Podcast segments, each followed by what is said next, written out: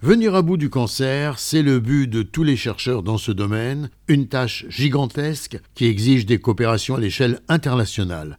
En effet, le cancer demeure la principale cause de décès dans le monde. L'Université de Tel Aviv apporte une part importante de son savoir-faire et de ses recherches dans ce domaine. Des équipes multidisciplinaires travaillent fébrilement sur tout le campus de l'université pour comprendre la maladie, ses mécanismes et ses causes, et pour développer des traitements afin de ralentir et d'empêcher son apparition et sa propagation. Le Centre de recherche en biologie du cancer de l'Université de Tel Aviv, par exemple, est le plus grand centre de cancérologie en Israël, avec plus de 600 chercheurs et 17 hôpitaux affiliés. Toutes ces équipes travaillent en collaboration avec des chercheurs internationaux dans les meilleures institutions mondiales. Supprimer les tumeurs, le traitement par rayonnement alpha-DART, créé par les professeurs Yitzhak Kelson du département de physique de l'Université de Tel Aviv et Yona Kessari de la faculté de médecine, professeur émérite, a montré un taux de rétrécissement de 100% des tumeurs lors d'essais cliniques menés sur des patients atteints de tumeurs de l'épiderme sur la tête et le cou, et leur destruction totale dans plus de 78% des cas. Développé par Alpha Tel Aviv Université Médicale via Ramot,